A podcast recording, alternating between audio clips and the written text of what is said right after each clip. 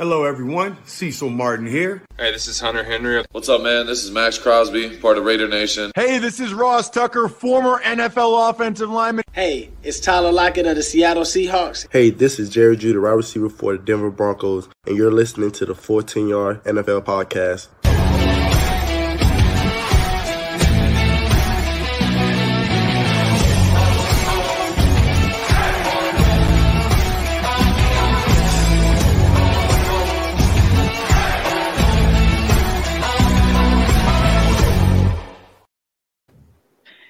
Yes, good evening, everybody, or good morning. I don't know when you're listening to this podcast, but uh, it's definitely evening here and a rather muggy and warm one indeed. But there's a positive, and that's that football has well and truly started for everyone in the league. Uh, Steve, we've got NFL football back. How are you feeling, mate? We have got NFL football back. No more free weekends until the end of February it's lovely, lovely to see. Lovely to uh, have football back, and uh, yeah, ready to uh, get into it. This time it is the turn of the NFC South.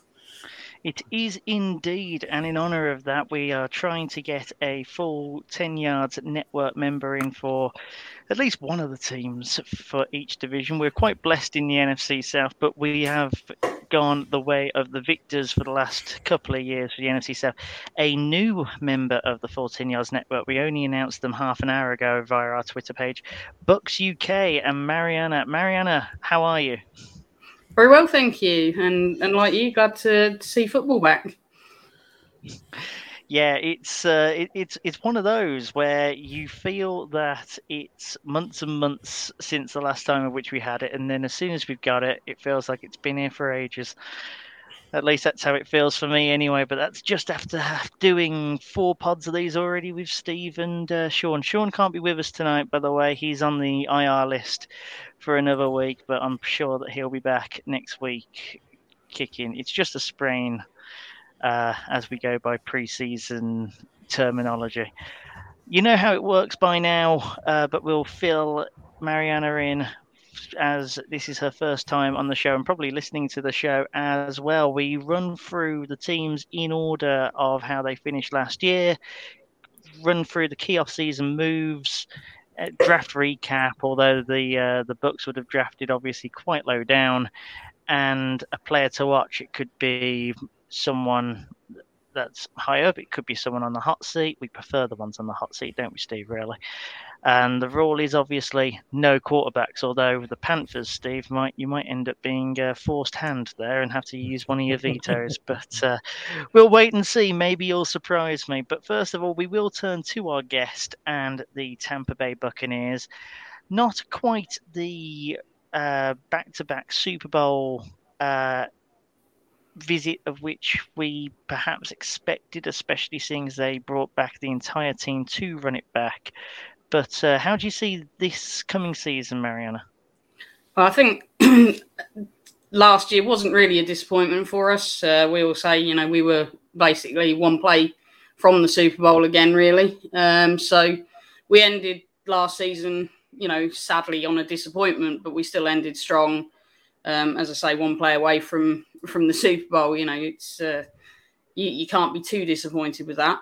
Uh, went into the summer, and obviously the big summer thing would be we we thought we'd lost Tom Brady. We thought he'd retired. Um, At last. So, yeah, there was a there was a general air of I don't think so much disappointment, but more what's the way forward? Who are we going with? Are we going to bring in someone else? Are we going to go with Kyle Trask? Um, there was just a bit of more sort of um, you know confusion and, and sort of wondering where we would go forward. Um, obviously, it turned out we'd go back to Brady. he'd come back. He'd unretire again. So that's that's sort of gave everyone a boost. I think coming then out of out of that, and uh, I really think that that kind of changed the whole complexion because maybe we we would have lost other key players. We did lose a couple over the summer. Uh, Ali Marpet retired. Um, Gronk retired. We we lost a couple. Um, to other teams. Um, a couple have kind of not come back in terms of JPP and, and Suh. Uh, it looks like their sort of careers are, are pretty much finished, unfortunately, um, as is the way of it, the NFL. So it's a it's a very different looking team this year. Um, but I think at the moment we're we're all feeling pretty positive about how things are looking uh, coming into into the season. Fantastic. Um, uh, actually, one question before we move on. We usually interject a little later on, but the Bucks I usually find a very interesting case, and uh, it, it doesn't help that the missus is a Bucks fan as well, so I end up getting asked more questions. Good than, uh, choice. Good I- uh, it it's because you're playing red and black and you're in Florida. that literally those were the reasons why. And then she went to a she went to the Bucks Panthers game at Tottenham Stadium, saw Jameis Winston throw a goose egg to start the game, and her fandom was solidified. It was a perfect moment. But uh, I digress. Um, you talk about obviously the main issue with Brady retiring in the first place was just a general, you know, you didn't matter which direction you went in as long as a direction was picked. I look at the fact that Brady came back and Tampa were there very much with open arms and almost just hoping or expecting for it to happen. Um, would you have been okay with Carl Trask if that was indeed the move? Um, I think you you have to as a, as a fan you have to you have to get behind him. I think uh, we've we've not really seen much of Kyle Trask. I think yesterday, um, well, um, Sunday night was the the first time that we'd really seen him play any sort of extended length of time. So it's really hard to judge a guy that's you know not really played any snaps.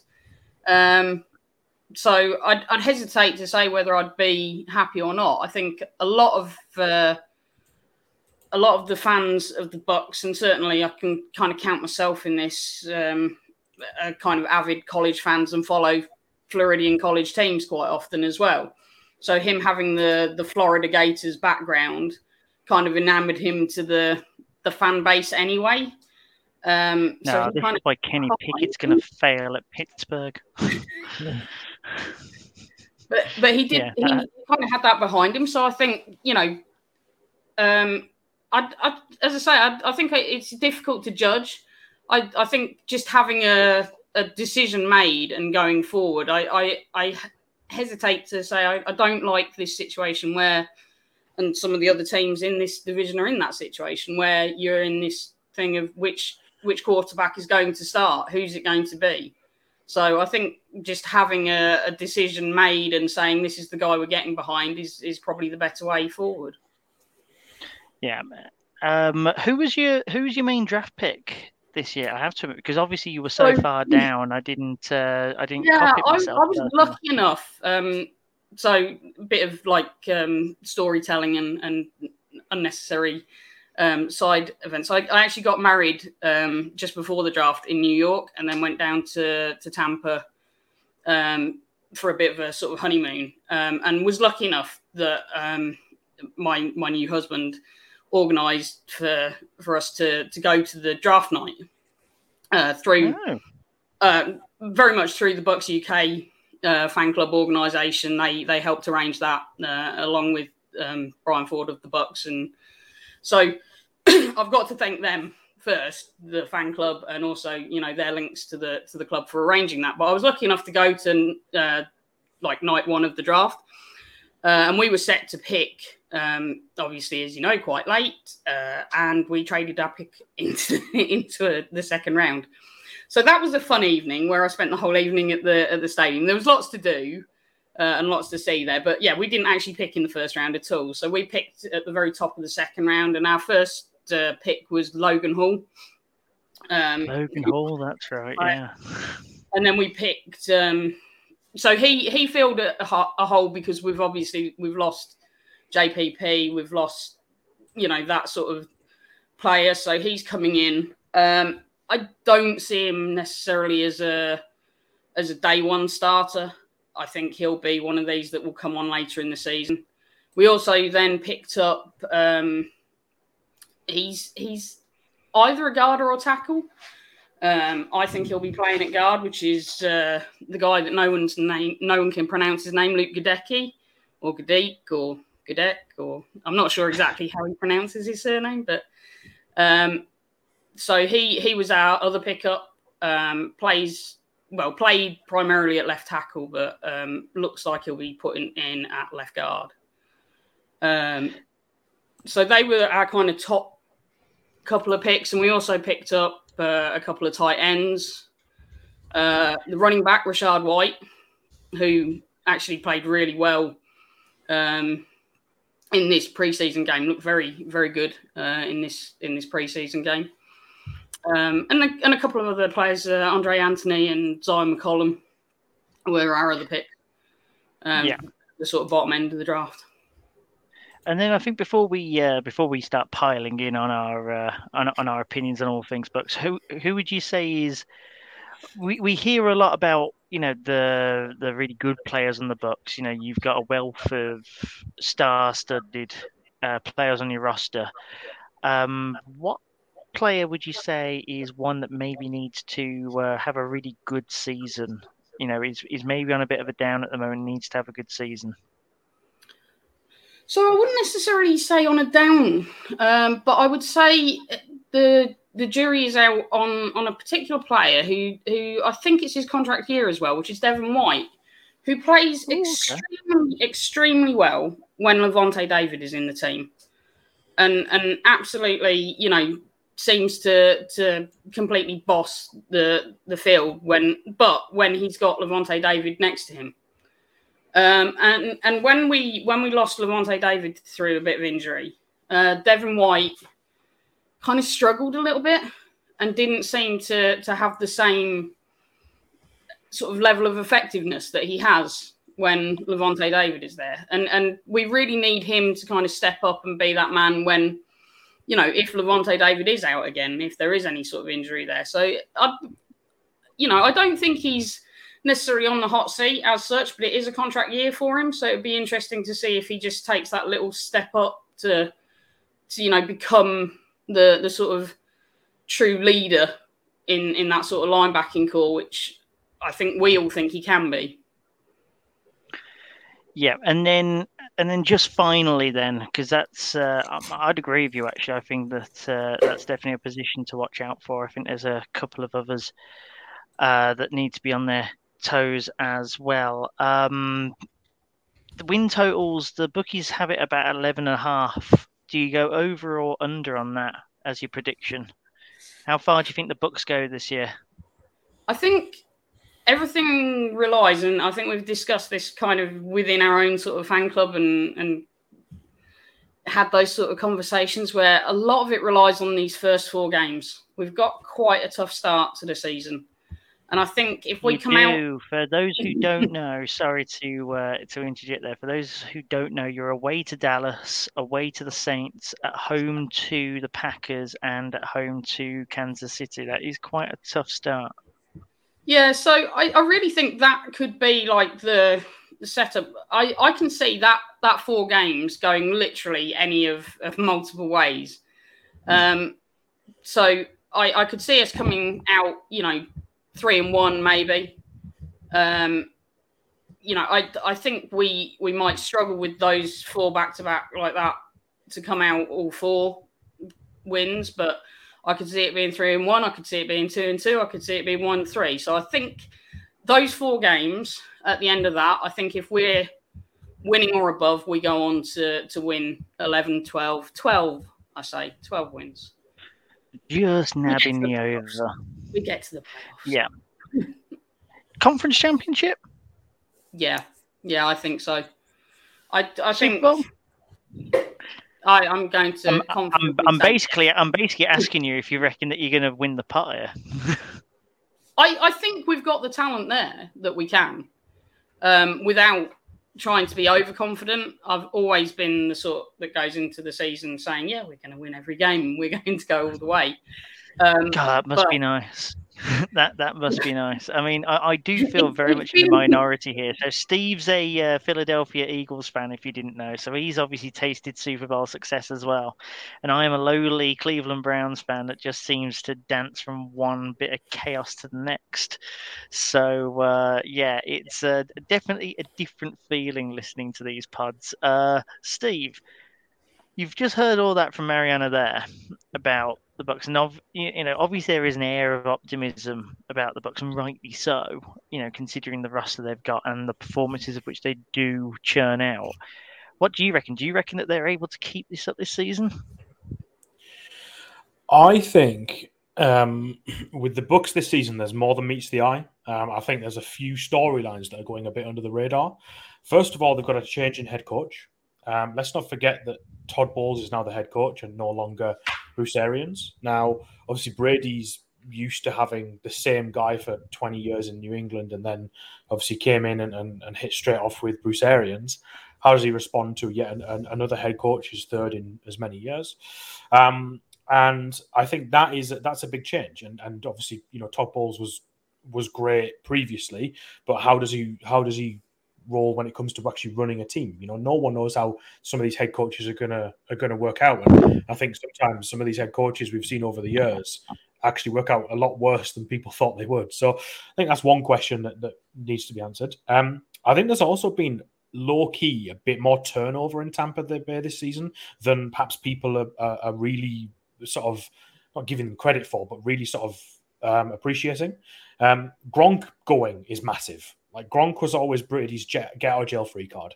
If Brady was in a jam, Gronk would be there. He's about 18 foot four and he can just throw it down the field and you know there's a there's a reception there and he'll get him out of a jam. And now that Gronk's gone, um, because not only is Gronk gone, but they've also lost OJ Howard as well, who was a good backup tight end. The tight end room looks mighty thin, and that's a question that also needs answering as well. And whilst their wide receiver core is very, very good, you know, the wide receiver lineup this season, Mike Evans, Chris Godwin, Russell Gage, with Breshad Berry, Perriman and Julio Jones as well. That's quite a wide receiver room, don't get me wrong, but that tight end question remains a question to be answered. And also on top of that, they're changing both starting guards this season. You mentioned that um, obviously um, Ndamukong Suh's gone. Um, and so you're going to be relying on Shaq Mason, who obviously you know used to protect Brady back in New England, uh, and then also a, a potentially a, a, rookie in Goedeke.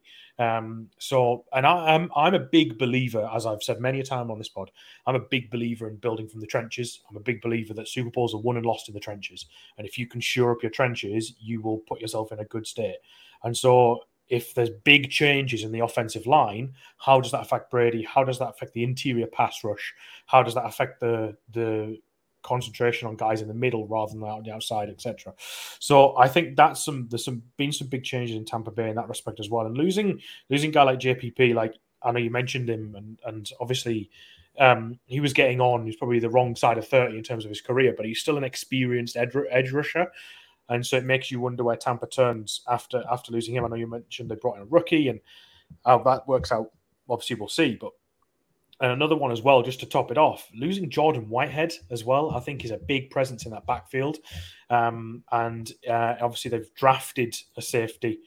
Um, late on, or at least someone uh, late on, and they've also brought in Keanu Neal, which doesn't really sort of light up any stat sheets when it comes to it. So I think that's another th- another sort of area to look at. But I, I, am, admittedly, I am sort of trying to pick holes and trying to sort of um, highlight areas where I think Tampa might be a bit sort of less than they have been in previous seasons. Don't get me wrong. I still think Tampa walks this division just purely because the other three teams are all in in you know two of them are absolute dumpster fires, and and the third is you know who knows what's going to happen with quarterback slash head coach slash you know the rest of their players they've got. So um, it's it. I think it's easy that they'll win this division, and they also are blessed with the fact that they're in the NFC rather than the AFC. And we've talked already about the NFC being weak this year. You know, you've got the Bucks, you've got the, the Packers, and you've got the Rams who won it all. And after that, I think it's a who's who of whoever could be the next best team in the in the conference. So I agree. I think the Bucks will win the division. Um, I don't think they'll be the number one seed um, but I think they will will win the division.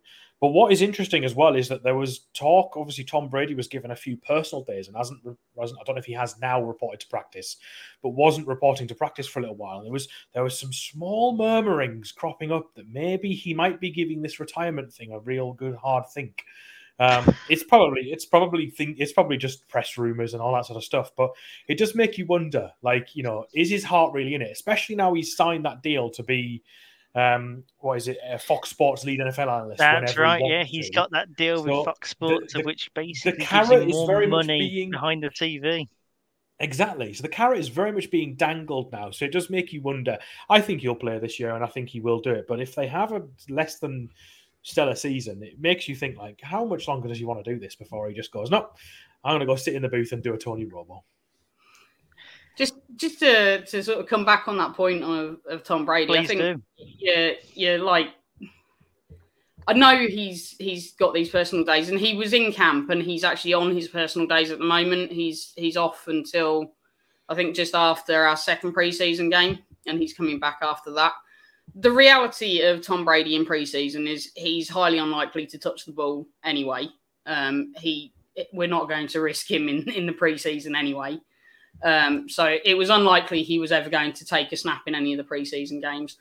Um, from everything that's been said around the Bucks organization, these were like sort of planned days that when he unretired, um, he'd already sort of written this in that he he needed these days. So whether it's around, um, I know the the sort of children in in the US go back to school around this time. So whether it's around his kids going back to school or, or whatever it is, it's I think it's something that's already arranged with the family that he's kind of agreed to to do with the family and and things around that.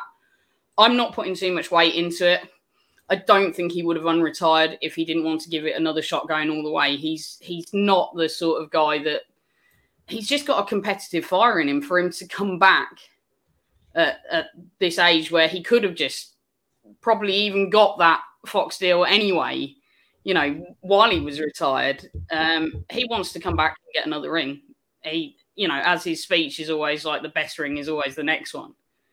Um, that's I that's feel fine. like that I, I don't think tough. he takes his foot off the gas at all. I just feel like that last game, the, the fact that he got so close to taking them there and gave it everything, I felt like that was a nice way to close the curtain. If it ends up being a worse game to go out on this year, I think that he's tarnished himself a little bit. But that's just me, and I go for the poetic more than uh, more than the uh, literal half the time.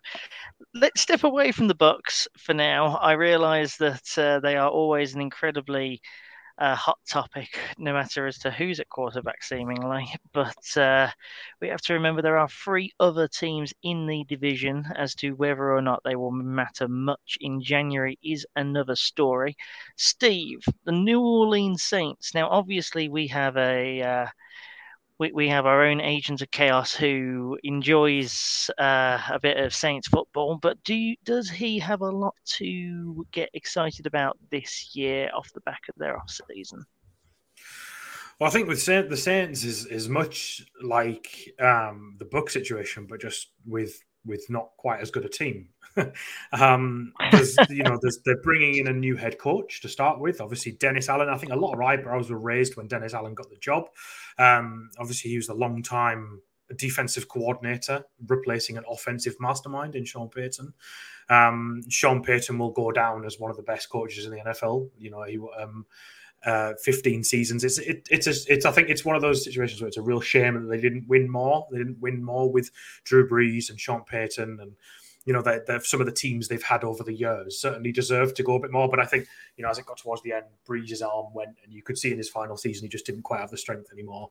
And it, it did. It, the question started to um, to come out about Payton. I, I never really expected it. I thought he'd just keep going, and then all all of a sudden he's he's gone, and, and the Saints look a, a completely different team without Payton behind the wheel. Um, you know, I think as a fan of a rival NFC team, and I certainly don't want to be sort of jumping the gun and saying they're an awful team, but they're not the same venomous Saints team as they are when they have Payton as their head coach. I would say that's certainly um, something that's going to be lacking in, in New Orleans. But the, you know, they, have to play better than they did at times last season. And obviously, Jameis Winston continues to be the guy that they are, are putting their faith in. Um, he had an, uh, obviously a, a, a, bit of a questionable injury um, early in training camp, but it seems like it's not. Uh, it's not going to be anything too serious. So obviously, that's that. Hopefully, they're going to be um, they're going to still have him. But you know, as as Mariana will, will well remember, you never know what Jameis you're going to get. And I remember his last season in Tampa Bay when fans were going wild when he threw that last interception, and he had equal touchdowns as he did interceptions, Yeah. which was just fantastic. The famous Um, 30 30, yeah. We're, yeah, exactly, exactly. Which is just a, which is just a, an amazing statistic. Even if it's meant to be a bad statistic, I still love it. Um, but I wish they'd give a trophy out for it. I know it's fantastic. Should hang it in the in the Tampa Stadium. They should have it like you, you do when you win the As a Super Bowl, you banner. those- yeah, you get those banners up. You should do that because it's such a great achievement. Um, and obviously, there's questions for for wrong for right and wrong reasons as well. You know, you've got Alvin Kamara with his arrest and his hearing for his case is set for some time this month. So who knows what's going to happen with Alvin Kamara? And Kamara is the Saints. He is that offense. He is such a, a Swiss Army knife in terms of what he can do. He's one of the best uh, dual threat running backs there is in the league. Um, he's obviously signed that monster contract as well. Um, and if they're going to be without him, even if it is for only for a game or two, that's a massive loss for New Orleans. Their offense goes from goes from being really potent to, to, to quite lackluster without Alvin Kamara, I think. Um, because who's after him? You've got Mark Ingram, who yes is a fan favorite, but he's 32 years old. He's not going to push the needle the same way that that um, Kamara does. Um, so that's that's obviously uh, you know who knows what's going to happen with that. We'll find out obviously close to the start of the season. Um, and then you've got the situation with Michael Thomas. Um, Michael Thomas hasn't played a snap since week 14 of 2020. Missed the entirety of last season after the will he won't he come back. Um, and he ended up never coming back. And you know the, the the cap hit on Thomas was far too large for them to just cut ties and get rid of him. I think I was on the on the opinion last season at points where they should have just got rid. They should have just cut the you know you cut the cut the ties and just get rid. But his cap hit would have been enormous. And they're probably better to keep him around. And now you've got um, you know, hopefully a fully fit Michael Thomas because when he is fully fit, if you think back to his some of his performances in say 2019, 2020, he's a phenomenal receiver and he's one of the best around. So Jimmy Winston having him out there on the outfield is is certainly uh, certainly a positive rather than negative. Um, and before we move on from the offense, I think they added a couple of really important pieces in the draft. Um, Chris Olave, which Olave Olave, um, which a, a, few people were surprised when they traded all the way up to eleven to get him. Um, they gave they gave Philadelphia a first round pick for next year just to go up and get Chris Olave. And obviously, you know, I'm sure he's going to be a great player. I know he was great in college. Um, and I know he's um, he's fantastic in that Ohio State team. Um, but was he worth going all the way up to get? Who knows? But you know, partner him alongside Michael Thomas in that sense. Um, say you're not complaining. Yeah, that Saints receiving receiving core is, is pretty good because they also uh, added Jarvis Landry as well. So old LSU boy comes back home. Um, you know, so the, the, all of a sudden that, that wide receiver room in, in, in New Orleans doesn't doesn't look too bad. Um, and then you move on to the defense. Obviously, uh, Malcolm Jenkins retired, and um, uh, Marcus Williams departed to that monster contract with um, uh, with Baltimore. Um, so they've got two new safeties in Marcus Maye, formerly of the Jets, and obviously uh, Mathieu coming back home again, another LSU alum coming back home to play in the uh, in the Golden Black. So um, hopefully you'd, you'd, think that Dennis Allen will have them playing good defense, and you know the, that Saints defense before Allen was there was atrocious, and he got them into a top five unit. And the one thing you know with the Saints is they've always got a good defense. Um, so yeah, there's there's there's definitely shoots of progress in uh, in New Orleans. A lot depends on the whole Kamara situation. Um, and obviously how well Jameis plays. Uh, is obviously not the uh, not the long term answer. Um, who knows what the long term answer is in, in New Orleans? Um, and now they've given away a first rounder for next year. If Jameis is not the guy, if he doesn't have a good season, um, they're going to be struggling to, to go up and, and pick uh, someone in, in what uh, you know supposed to be a QB heavy draft next year. So yeah, interesting in New Orleans, but they're to have a they're to have a, uh, a hard job toppling the the Bucks. I think. So just coming on to that, then, if you were to give a a, a win total prediction, let's say, I don't actually currently have it in front of me. I think that there's something around Really? the eight and a half. I think the Saints are. at. Yeah, I mean, last season they finished nine and eight, so, so pretty much five hundred. Um, and I, you know, that I think they'll be around that, but I think if anything, they'd go south. I think the problem is, is there's so much rest on Alvin Kamara. If he misses even four games, you know, that's a big, big loss for the Saints. And I just think you just, I don't know how they're gonna gonna go without uh, without Sean Payton. that's such a massive change at the top of the, of the, regime. And how how do they change from that? But they've got a really good defense. You know, um, we've mentioned the two safeties, but also having Marshall Lattimore, one of the best cornerbacks in the game. Um, they've always had a pretty good rushing attack. You've got Marcus Davenport on one side, Cameron Cam Jordan on the other, who's a monster. Um, you know, so they've got they've got some, a good defense, and I think that will win them games, especially with Allen being a defensive-minded um, coordinator. Um, but I think if anything, they're, they're going to. There's, there's so many question marks, but I think if anything, they they they stagnate rather than anything else, and I think they're going to be around that seven, eight, nine mark. I know it's it's a bit boring to put them at 500, but I think they are just one of those teams. You know, they'll win a few, they'll win a few games, they'll lose a few. Their their schedules uh, starts uh, fairly ominous and then gets really tough in the middle. Um, but they've definitely got a lot of winnable games. Uh, on there, you know, they, they, start at Atlanta, but then they've got games winnables against like Carolina, Minnesota, Seattle, uh, Vegas, maybe Pittsburgh. San Francisco, Atlanta, even Philadelphia, they could, you know, they could certainly give them a game and then finish at Carolina. So they've got winnable games, and this is the Saints as well. They'll upset a couple of teams. They always do. Yeah, no, definitely, Mariana. Now the uh, the the Saints, I all you know because of having to keep an eye out for uh, for Bucks games wherever they are. I I do notice that uh, the Saints are the ones to look out for more often than not when it comes to upsetting the Bucks. Are the Saints a team which you look at this year and you think, yeah, I could see them still pulling the wall over our eyes? For some reason, they are just that bogey team for us. They seem to somehow get our number. Like that first game with Brady playing against them and the probably one of the worst passes I've ever seen Brady throw. Um, oh yes, I remember that. That was a good. Night. yeah, I, I mean, I, I just I don't know if it's a mental thing. I don't know. You know, we've we've often discussed do we get too hyped up for those games because there's such a rivalry. You know, do we almost like overthink teams? Have bogey teams. Bogey teams exist. You know, yeah. I was I was on the Browns podcast earlier on, and you know, for for us, it's odd ones which are are bogey teams for really quite odd reasons. But you know, the the Patriots they could put out a third string team and still beat the Browns, for example. You know, it's yeah, it just uh, feels odd. It really does. It's it's it. The Saints. It does feel like they they just they somehow get our number. Um, so the the Saints games are the ones that I'll be watching still with the sort of nervous stomach, to be honest.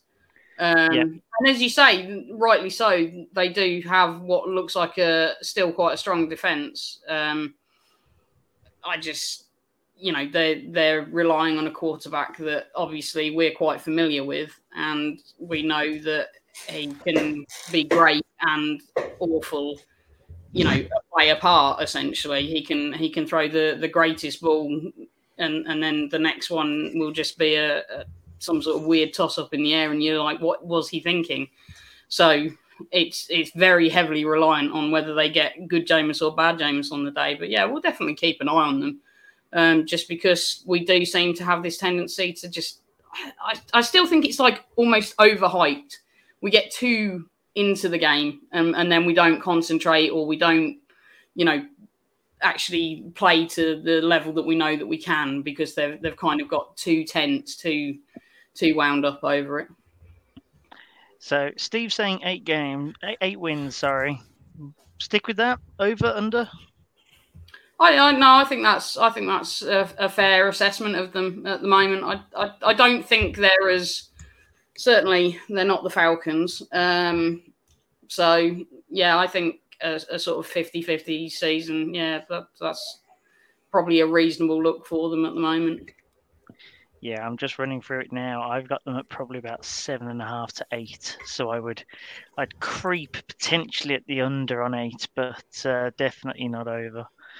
Uh, right, me next, I have the honour of introducing the Atlanta Falcons. The off season is, well, obviously one massive piece of news, of which is the fact that Matt Ryan is no longer with the Falcons. They've finally moved on from him. You could potentially label it as freeing Matt Ryan. um, especially considering the uh, the way in which that has gone. Unless you're one of these who believe that Matt Ryan was part of the problem, I'm not too involved in it, but uh, I've definitely seen messages to that effect.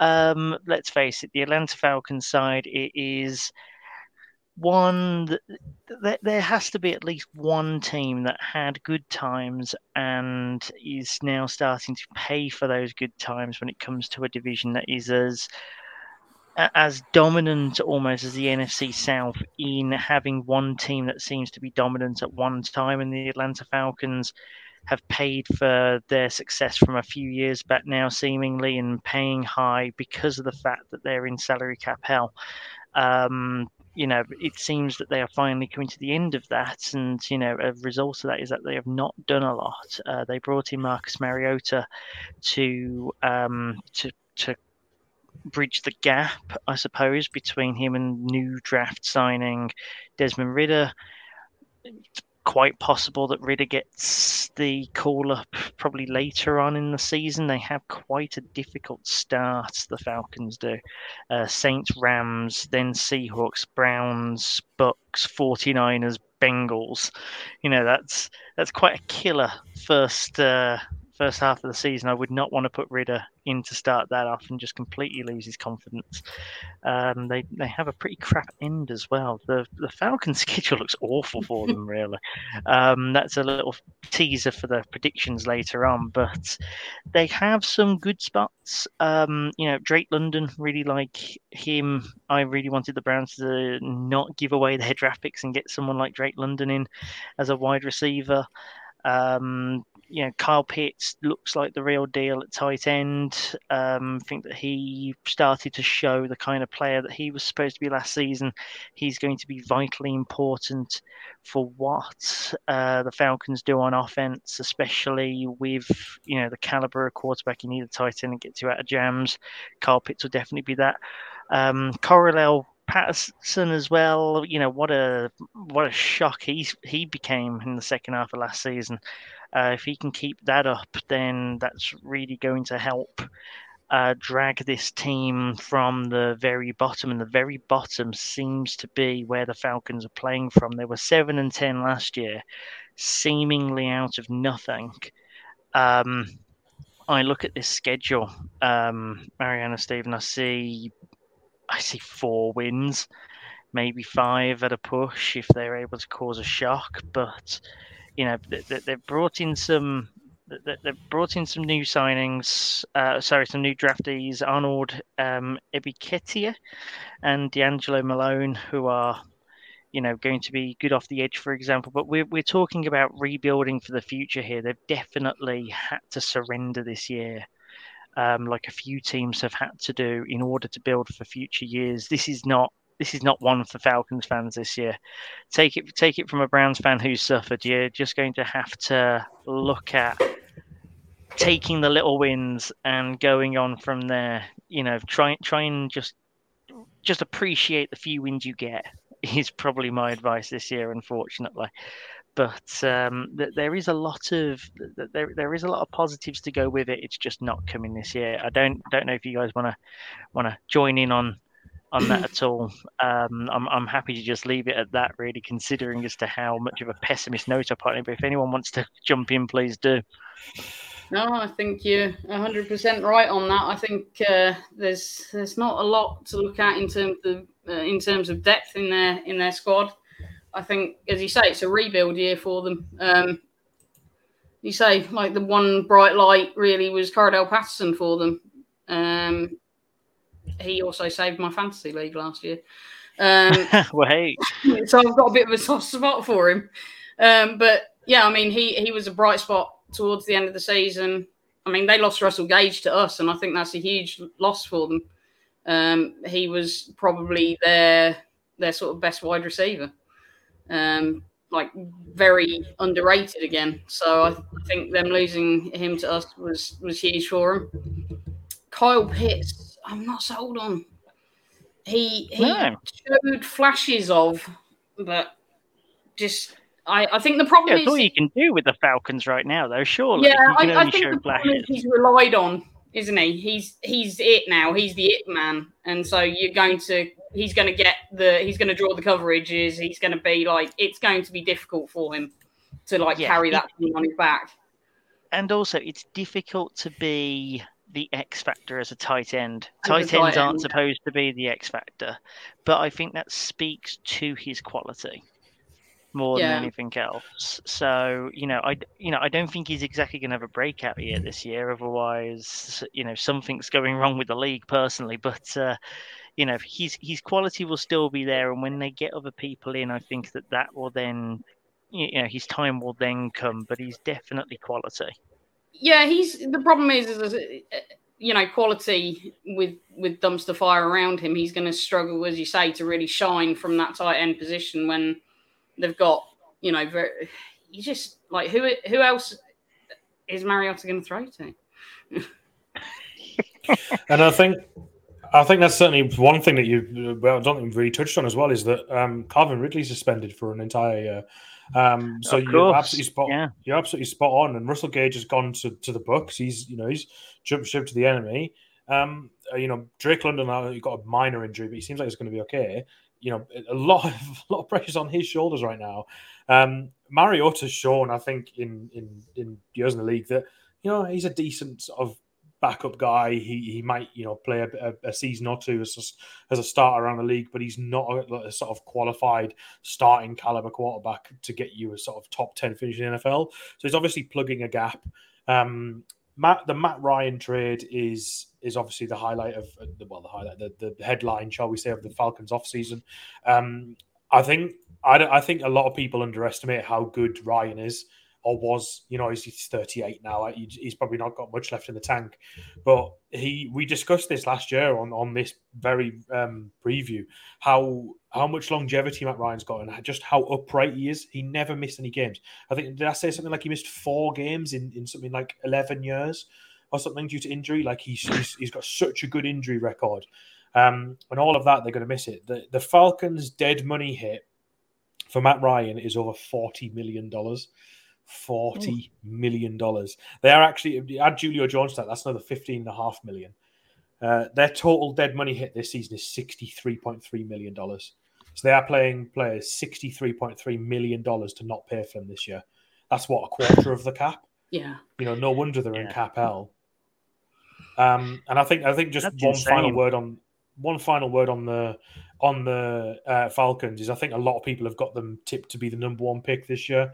Um, there's not much sort of um, optimism in Atlanta, but they do have really good players in odd positions here and there. Like we've talked about Kyle Pitts, we've talked about Cordarrelle Patterson. Um, AJ Terrell is a really good cornerback AJ like a Terrell, yeah. really, really good cornerback. Um, Matt Hennessy's a good center. You know, they've got good players in good positions, but obviously they're just a few away from from having a team. But I think that the Desmond Ridder pickup is interesting because a lot of people are Hmm. saying that he's having a really good camp. He's played really well in these pre in a preseason game. Like he could be a bit of a flash in the pan, a bit of a surprise. And if he ends up being a good player, that's great for the Falcons because they can concentrate on building a squad around him rather than picking up another quarterback who may or may not be the answer, as as their friends down the road are, are finding in Carolina. So, yeah, it is. You're, you're spot on. It's a rebuild year. It's a blow it all up and start again. Yeah, this is going to be a a three and fourteen year for Atlanta, maybe maybe two and fifteen, something like that. Yeah, exactly. And you, you know, if you look at it the right way and you prepare yourself emotionally for it, then it's not too bad. Like you say, they've got players in quirky positions of which are good. And those are important when it comes to rebuilding because you don't want to spend draft capital on, you know, a number of those positions. You know, you don't want your first round pick to go on a center, for example, and stuff like that. But, you know, you want good players like that in place so you can you know that's your core so then you can start building your weapons and going forward and like you say with um with Ridder at one point Ridder was the out and out number one choice quarterback until his final year. You know maybe it was the fact that he just faltered under that year and you know maybe he flourishes in a different environment now. You know it might just be that that it all just got too much for him but it's a very interesting development because if it does end up striking gold for them, you know, like you say, and as as everyone can attest to, not having to chase quarterbacks helps. Having your quarterback in play definitely helps. Go ask the Bengals. Go ask, go ask anyone that's been able to keep a rookie quarterback on contract and be able to build a team around it. Yeah, potentially they get a top five draft pick, pick, and they they're not having to to pick their next sort of guess at quarterback because they've they've locked in Ridder, you know, late in the season, and and they can go for you know maybe the top defensive lineman. To be honest, those seem to make more difference. Those players taking those in the sort of top five sort of draft pick positions than than like taking a, a, a guess upon a a quarterback quite often recently. Um, so they, they might be in a good position if if Ridder comes out and, and actually does perform. We'll, we'll be it'll be interesting to see. But as you say, like I can't see much more than four four or five wins max. Yeah. And I mean, someone five, like your Browns, wins, Josh, is just. Yeah, I'm, I'm, I'm, I'm, feeling generous. They they they get to play the Panthers twice, so. Sorry, Steve. you, you you mentioned my Browns. I was just going to say, someone like your Browns are a, a perfect example of a team who, and obviously it, now becomes apparent that they didn't have the answer, but they thought they had the answer at quarterback, and so they were able to spend a first round pick on Myles Garrett, who is now a, yeah. an absolute superstar. You know, who's not a quarterback and is able to to help the team in other areas. So yeah, I mean, I'm not suggesting that Desmond Ridder is going to be the next Tom Brady, but if he if he, could, he becomes a good player, it's one less question for the, the, Falcons have got to answer. And next year they're going to have a ton of cap space after all that dead money goes. So you know, the, look for the Falcons to spend big this time next year. Yes, uh, Atlanta Falcons UK. I know you can hear us. Um, just remind us August next year to talk really positively about you at that point. Just but but enjoy the pessimism. It's it's constructive pessimism at this point. It's all good. Right, let's uh, move away from a complete rebuild to a team that thinks that they are, you know, towards the other end of the rebuilding process, although there are many arguments to the contrary. Uh, the Carolina Panthers brought up the uh, bottom of the division. Have they done the moves in the summer that you think would bring them more towards, let's say, the pace of the Saints, Steve? The Panthers are such an odd team, aren't they? Like it feels like ever since they got to that Super Bowl in was it 2015, um, when they got to that Super Bowl with uh, uh, with Cam under center, um, and they had the worst game in the history of Super Bowls. Um, it feels like everything's gone downhill since then. Everything, um, and it's like they just can't make their mind up.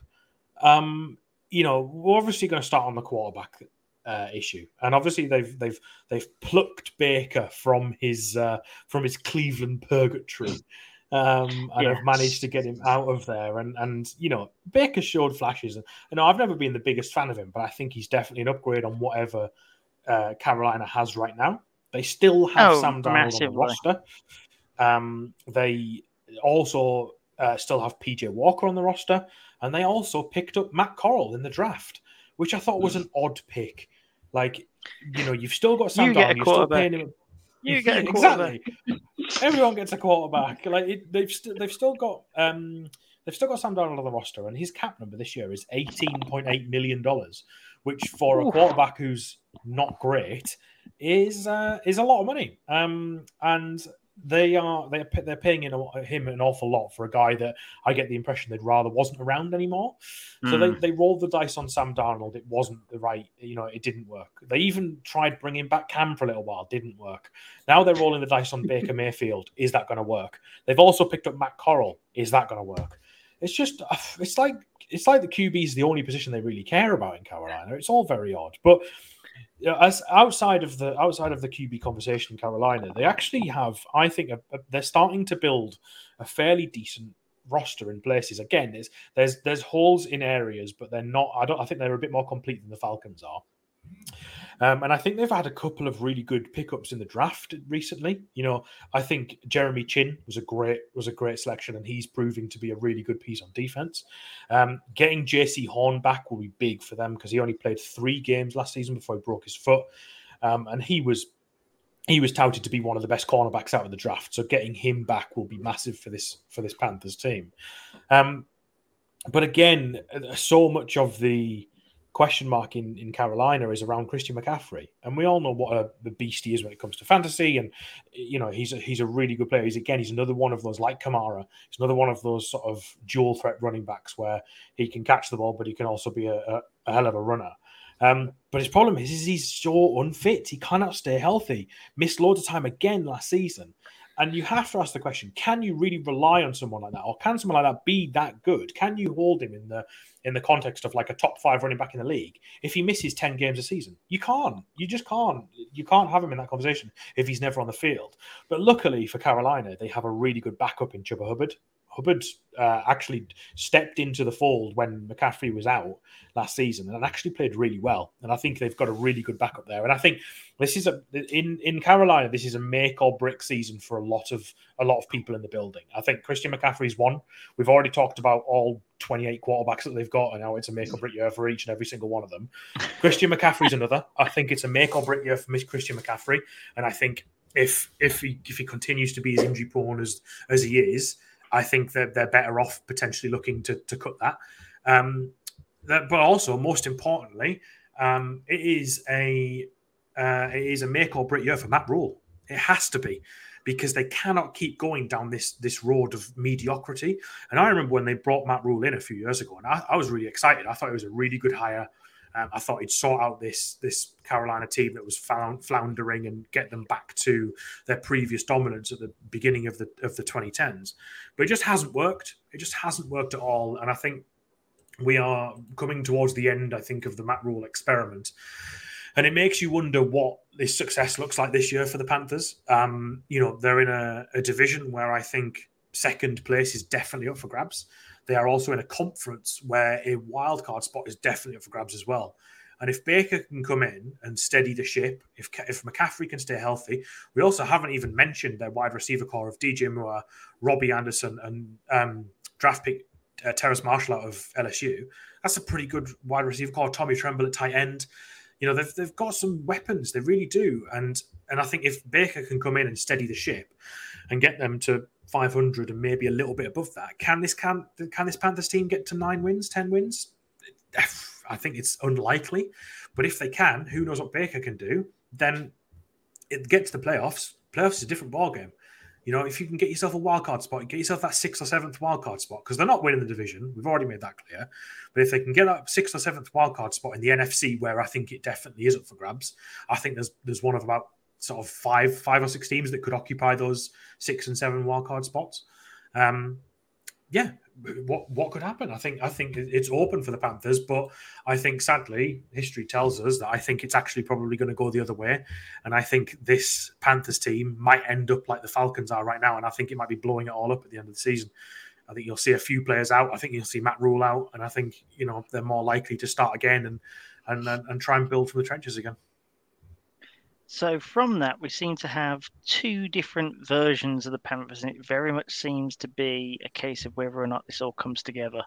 You either take the red pill, where everything starts to crumble, Baker can't make it work, there, there's no cohesion, you know, the Rhule experiment just isn't working, and then there's the blue pill, where the Panthers actually do get all aligned. It turns out it was the quarterback all along, and the defenses being able to do what the defense does, and maybe CMC has a, has an injury, not an injury-free year, because I don't think that one of those exists for him, but a an, an injury light year, shall we say, an injury zero um, year. Um, Mariana, you you're obviously closer to this than the pair of us. Which pill do you think that the Panthers are more likely to be swallowing this season? I yeah, I I just feel that yeah, it it may well be the end of the Matt Rhule experiment. Unfortunately, I red pill it is. I, I, actually, I kind of was with you. I thought when he came in, yeah, it came. From, did he come from Baylor? Was it Baylor he came from? He was a he was a college guy. Yeah, yeah. yeah. Um, he he looked really interesting coming from you know coming out of college. He'd had quite a good college team when he came in. He, ah, oh, I mean, there's obviously there's kind of a thing where like it helps if none of the other NFC South teams are doing that well. Um, but I'm also one of these people that likes a bit of competition. So um, seeing like the entire division kind of as dumpster fire doesn't doesn't really sell our years of success that you know that well either. You know, I want us to to. Hey, teams in the AFC North have been doing that for years, Marion. It's fine. You, you want to you want to look good in a good division as well at times, or with with the a bit Steelers of. and the Ravens like to talk about their dominance when they have the flipping terrible Browns and Bengals just propping up their division for a good decade. I'm pretty sure that you can take the dub when it comes to a Saints team that I is buying their way into trouble. A Falcons Well- team that just didn't invest. In fact, actually, the, the the NFC South is just full of teams that have just recklessly spent, and then you've got Tampa Bay who just recklessly brought in Tom Brady and just ruined the league for us. There we go. There's your podcast in ten seconds, folks. That's Sorry it. We- we've previous summed it up Five there. minutes. Do you want a um, Do you want a crazy stat that I've just read? Matt Please. Rhule is the longest tenured head coach in the NFC South. Yeah, Believe it or not, yeah, because obviously, obviously What- the Saints and the Bucks have changed coaches, and the Falcons changed last year. So Matt Rhule is the longest tenured coach in, in the NFC South, which is mad to think about. Um, and Yeah. you're right, he, he was at Baylor before. Yeah, I, I mean, what I will throw out is that uh, that we've still got Arians around. He's still in the in the organisation. So although we had the change at head coach, we've kind of still got a bit of continuity there. But yeah, it is like a random fact that like a guy that's been there for what about three or four years is is like the longest tenured coach. Um, the division is is yeah a hot mess. God, I wish that was the case in the AFC North. Just get rid of Um, Tomlin and uh, and Harbaugh. Just get rid of those. But uh, no, that that's that's a mad stat. That is. That really is. Um, yeah. Um, fantastic. So when we look at that, then are are you saying under five hundred the pair of you then? Mm, I think, as you say, it depends if, if McCaffrey can stay healthy. I do think they need Don't- don't McCaffrey. I think he he like makes a difference. So, how many games does McCaffrey play? Um, Let's say he plays half. Let's say he plays half the games because that's probably what he will end up playing. Do they And get to five hundred? and then does does Mayfield gel or do we have an issue with Mayfield? He has a couple of bad games. Are people calling to to switch him out for someone else? Well, I tell you what, actually, There's- I might there's as well plenty of people to switch him out for. Well, I tell you what. Let me uh, let, let me give my two cents on this situation as the resident Browns fan on the call. Carolina have got the bargain of the century when it comes to Baker Mayfield. The fact that they only had to give up what was it, a, a fifth, sixth round or something like that, and they get him for five mil. They're obviously paying Sam Darnold a king's ransom, but that's why they're able to sell the idea of bringing Baker in for five mil, and you basically have a 17, 18 mil quarterback there that you're you're paying to two different people essentially. Um, so on a on a trade basis, I think that they really came in well on that. Also, if Baker's shoulder is not an issue this year, then he is a top 15 quarterback in this league. He really is. It's it's one of these where yeah, at the start of last season, he was great. You know, for for the for the three games or so which he had, you know, he was playoff level. And if Carolina can put that into a system, it'll work.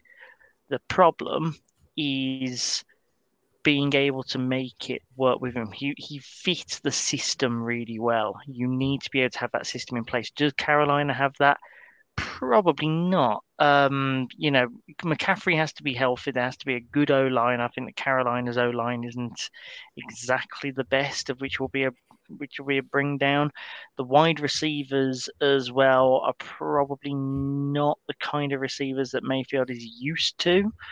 Um, but in terms of QB play, I think that they'll stick with May. May- Mayfield. First of all, is ten times better QB than Darnold, um, and I think that they'll end up sticking Howling as the number two.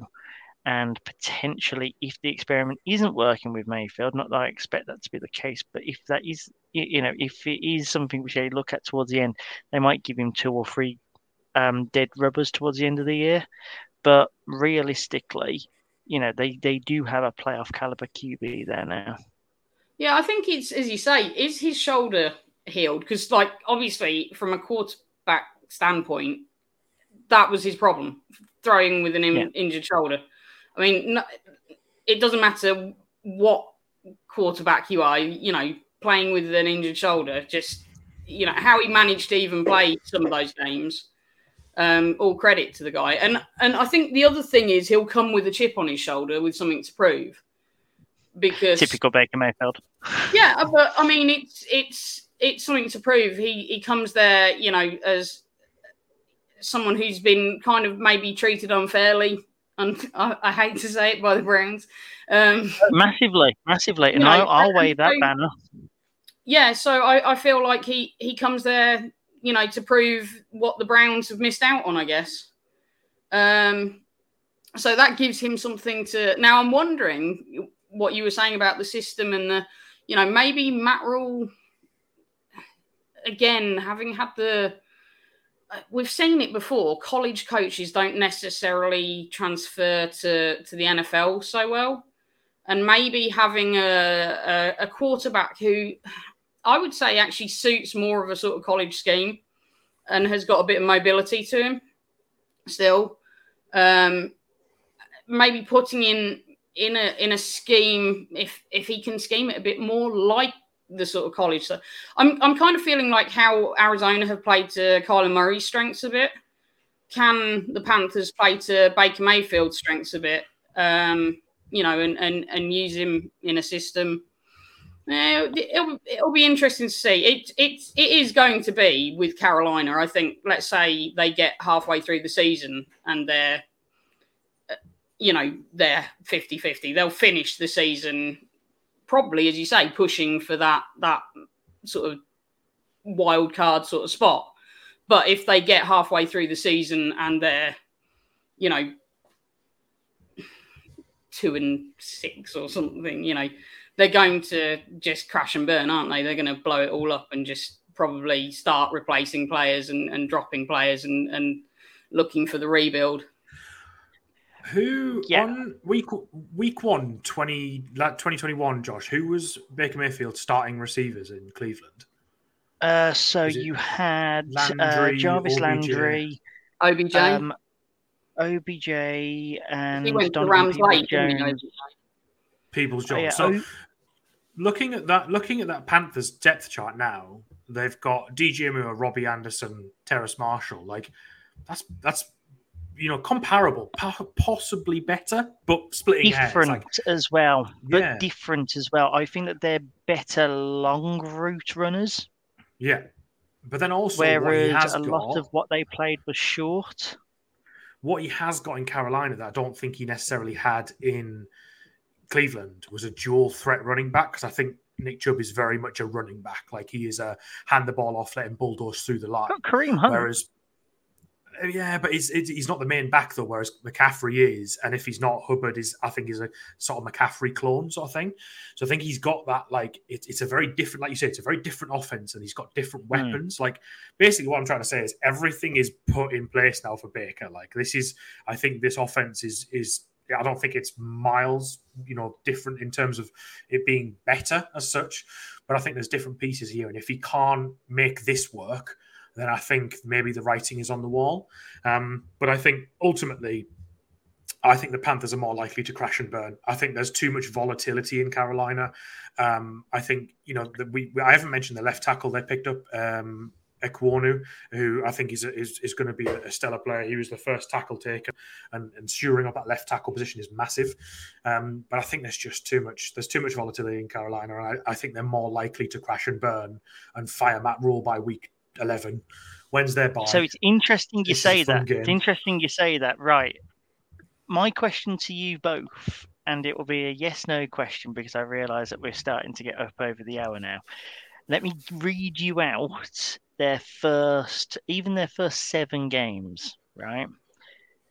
Cleveland at home, Giants away, Saints at home, Arizona at home, the 49ers at home, the Rams away, the Bucks at home. Does Matt Rhule get fired before Halloween? That's, that's a tough opening slate of games, isn't it? Um, I mean that that to won't- me could uh, it could be like one and uh, one and seven there, one and six, one and seven. It won't be 0 and 7 because uh, we, as we've discussed before, it's really hard to go winless in the NFL. It's really difficult Hmm. to do it. So I don't think they'll go 0 and 7, but that's a really tough open. I didn't realize how tough their schedule was.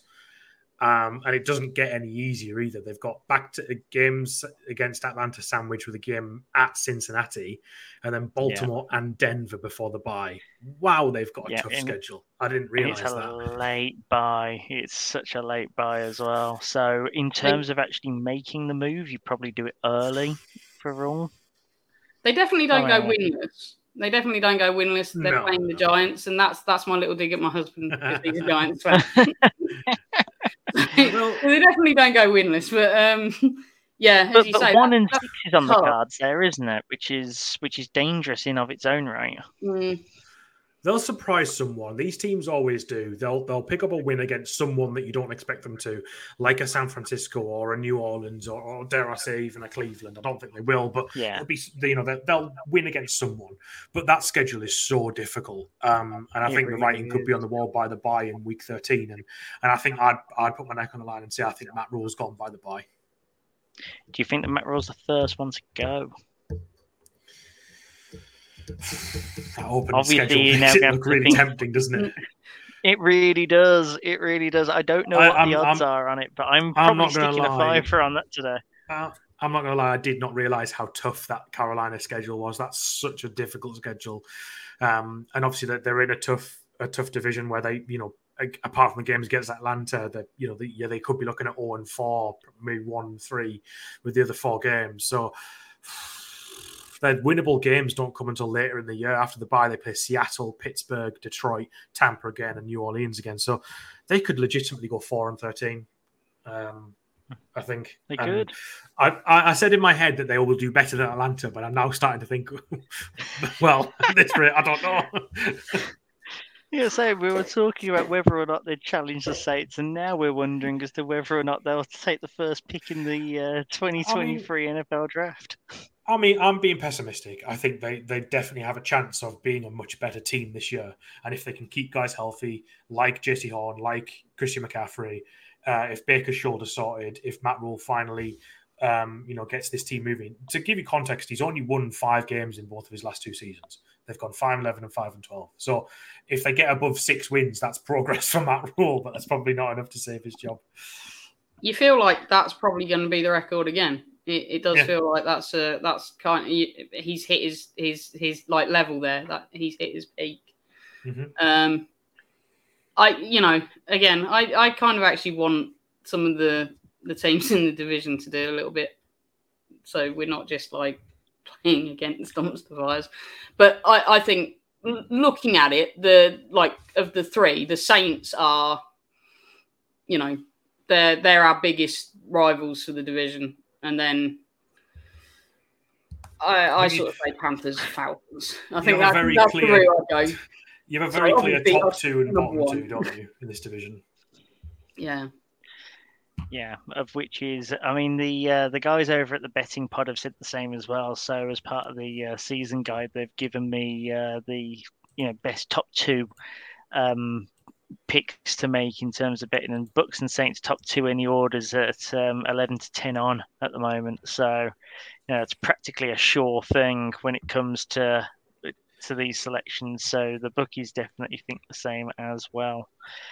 Well, guys, uh, that is everything for us today. Um, yeah, I think that uh, I, th- I think we've got a, a, a prediction in our head, haven't we? I think it's uh, Bucks Saints, and then oh, okay, which which way round? Very quickly, um, Panthers or Falcons to finish bottom. Falcons. yeah, Falcons bottom.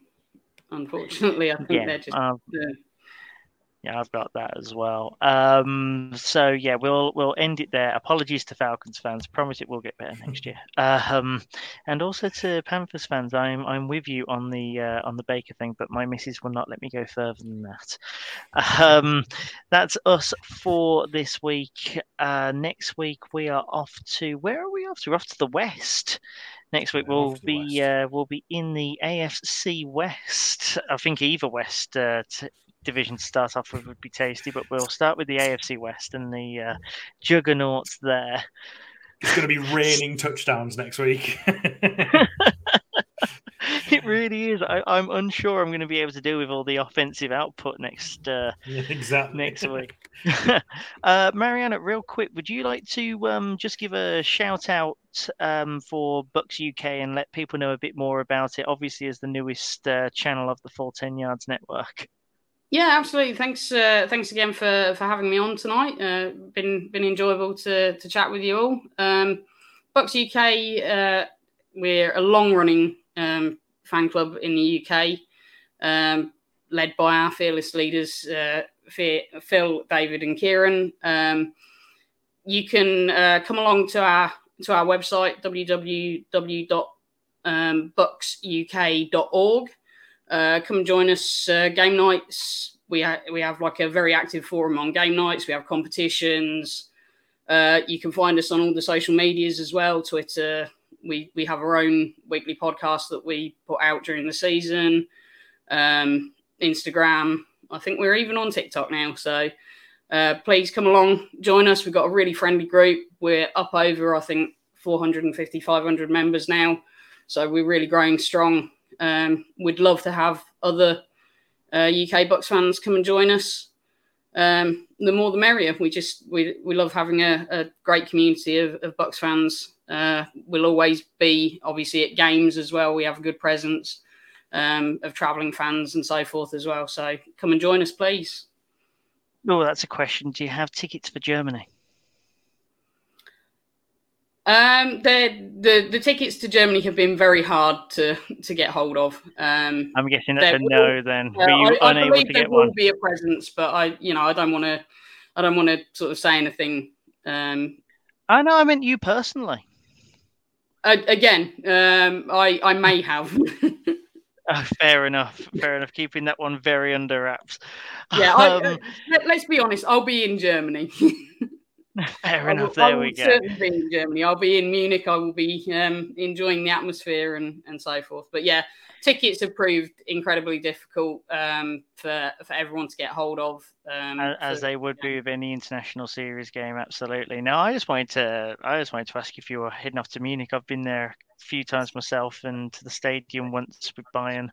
So, uh, you know, always, uh, always interesting to see people heading off to Munich. Wish I was going, but uh, unfortunately, clashes with the sister's birthday, and I can't do that on her thirtieth. So, No, we, Say we'll, la vie. we- we've definitely got a presence there. We're gonna we're gonna have some. Well, there's there's a, a good group I believe going out, so we're we're going to be there in force, uh, and hopefully meeting up with the uh, the Bucks Germany guys. So um, hopefully we can. yes, we they're can quite big over there as well, them. aren't they? Yeah. Yeah, yeah, it's uh, it'll be nice to to you know get a, a good relationship with the with the guys there as well. So we're really looking forward to to meeting them all.